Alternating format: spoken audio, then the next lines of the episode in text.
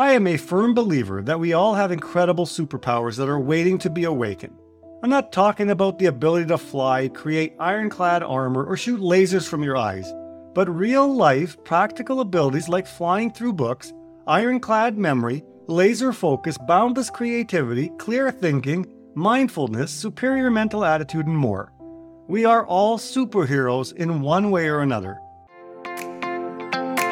Welcome to Philosopher Insights, the podcast that delivers wisdom in minutes a day that you can put into practice daily and strive to master over a lifetime. The podcast committed to sharing ideas that encourage you to bridge the gap between who you are today and the person you aspire to be in the future. Hi, my name is Herb Lamba, and welcome to my podcast where I will share practical insights from the world's best authors. Knowledge isn't power, applied knowledge is. The quest to become the best version of you starts right now. Hi, and welcome to Philosopher Insights. My name is Herb Lamba. Today we're discussing Limitless. Upgrade your brain, learn anything faster, and unlock your exceptional life.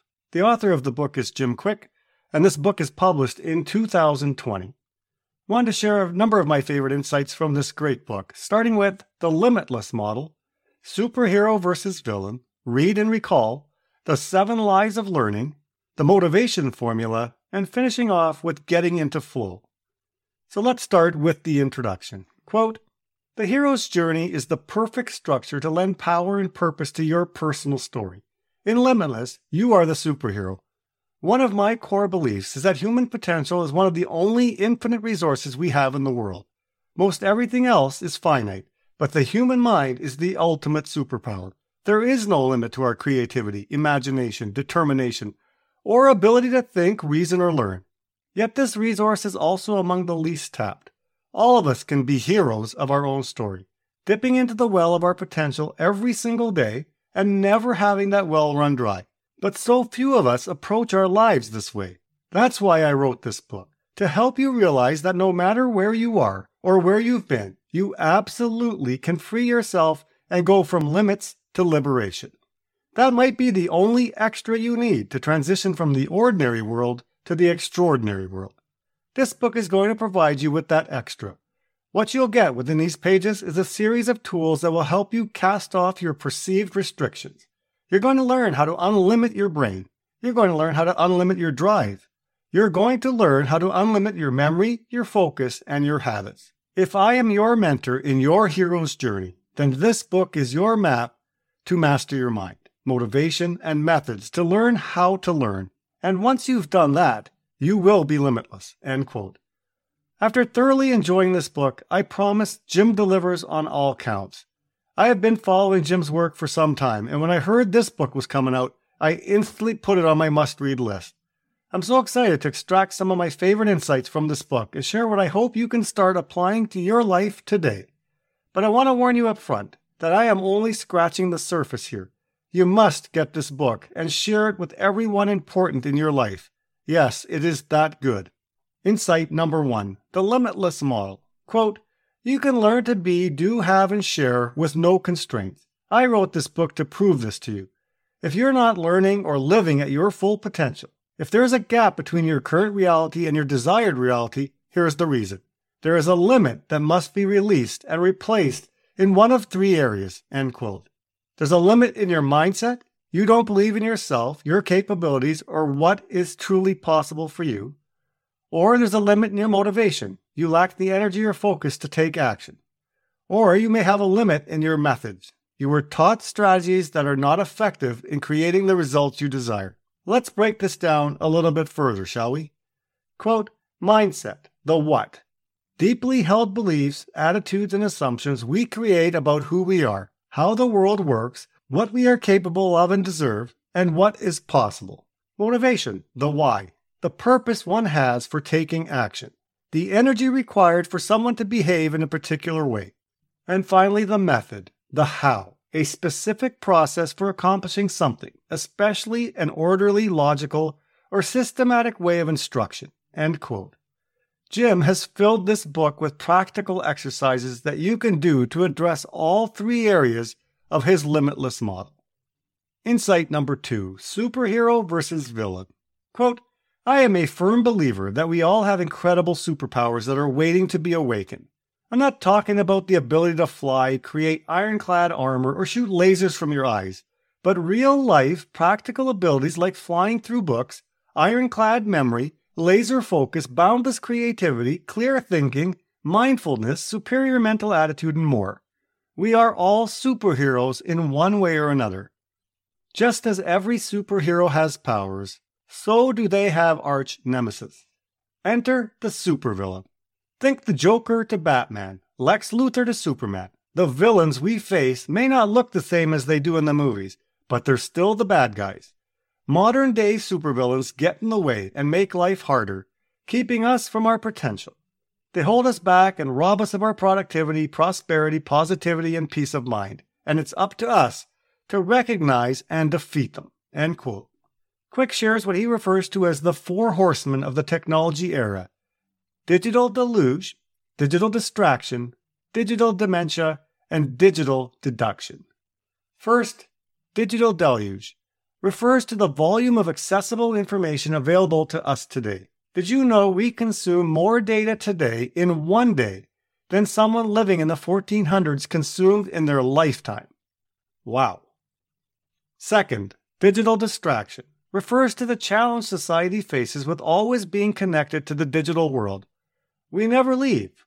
Although it may make you feel secure, the research clearly shows it doesn't make you happier. Focus is becoming a superpower that less and less people have these days. They are consumed by their information packed, addictive smart devices. Digital dementia is the result of relying too much on technology that is undermining our short term memory. We are a society that is reliant on our phones to recall phone numbers and our GPS to provide us directions when we drive. When is the last time you had to remember a phone number? The reason this is a problem is we are not strengthening our memory when we are not forced to recall information. And finally, digital deduction is the impact technology is having on our ability to think. Now, most people don't share their own viewpoint. They search for their chosen opinion on Google. Insight number three read and recall. Quote, Have you ever read something only to forget it the next day? You're not alone. Psychologists refer to this as the forgetting curve. It is the mathematical formula that describes the rate at which information is forgotten after it is initially learned. Research suggests humans forget approximately 50% of what they learn within an hour and an average of 70% within 24 hours. End quote. Of the many things I learned from reading Jim's book, the one thing that stood out was that our education system is designed to teach us a lot of information, but it's not designed to teach us how to learn that information.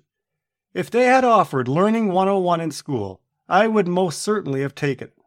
Jim suggests that if you want to learn anything quickly, use what he refers to as the FASTER method. F A S T E R. The F, forget. We must learn to forget what distracts us. Focus on forgetting in three areas forget what you already know, forget what is not urgent or unimportant, and forget about your limitations. The A is act. Quote, Traditional education has trained many people that learning is a passive experience. You sit quietly in the class, you don't talk to your neighbor, and you consume information. But learning is not a spectator sport. End quote. The S is for state. Quote, all learning is state dependent. Your state is a current snapshot of your emotions.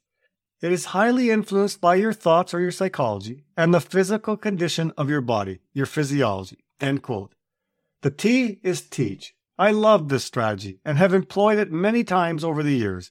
If you truly want to learn something, learn it with the knowing that you will have to turn around and teach it to someone else. The E is for enter. Quote, what is the simplest and most powerful personal performance tool? Your calendar. We enter important things on our schedule. If it's not on your calendar, there's a good chance it's not getting done. End quote. If you want to get it done, make sure it's an entry in your calendar.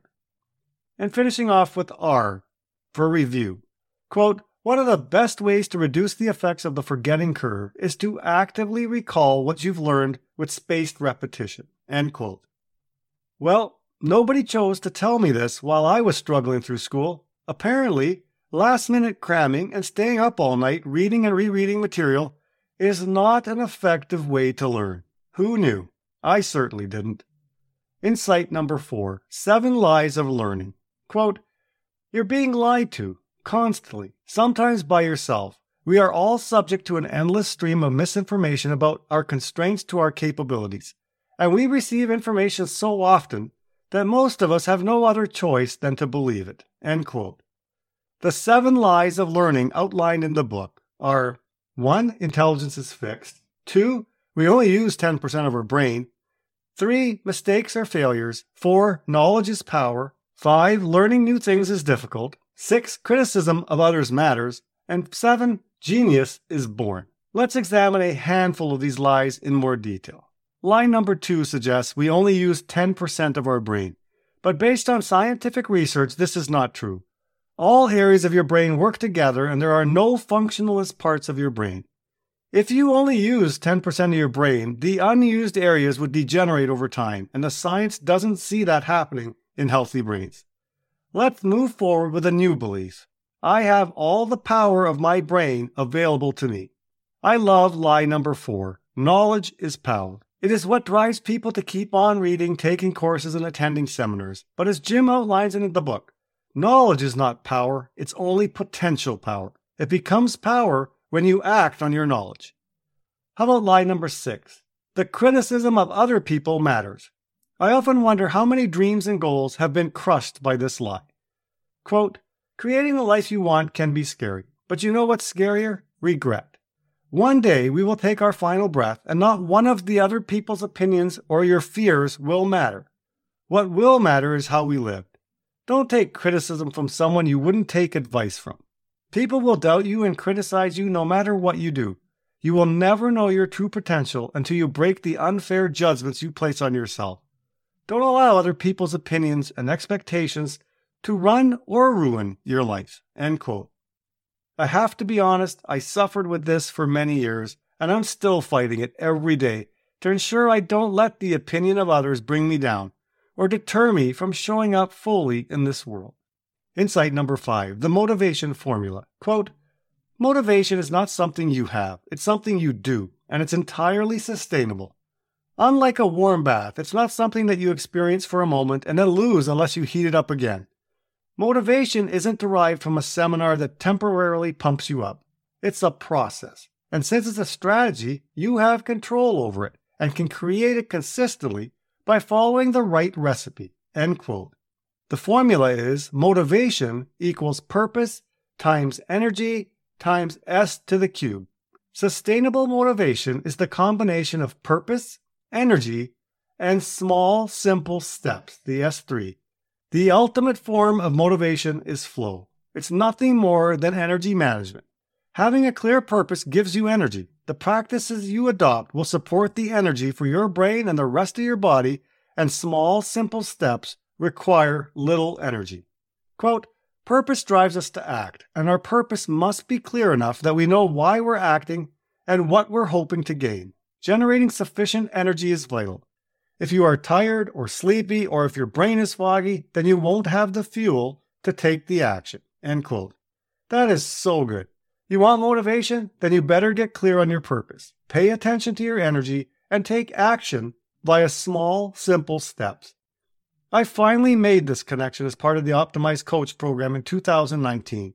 Prior to the program, I didn't realize how my poor habits surrounding energy were not only affecting my health, they were detrimental to my motivation.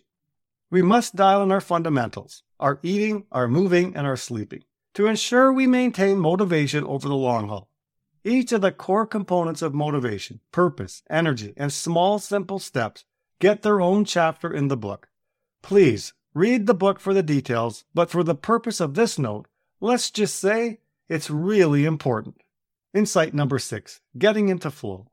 Quote In his groundbreaking book, Flow The Psychology of Optimal Experience, psychologist Mihaly Csikszentmihalyi describes flow as the state in which people are so involved in an activity that nothing else seems to matter. The experience itself is so enjoyable that people will do it even at great cost for the sheer sake of doing it. End quote. One of my favorite terms, getting into that magical state of flow. We have all experienced it, where you are in a state of total concentration and it seems almost effortless. According to reports, being in flow makes you as much as five times more productive. But the challenge is getting into flow more often throughout the day. Let's take a quick look at the five ways that Jim suggests we can increase our chances of being in flow. First, eliminate distractions. A key component to getting into and staying in flow is to minimize the distractions.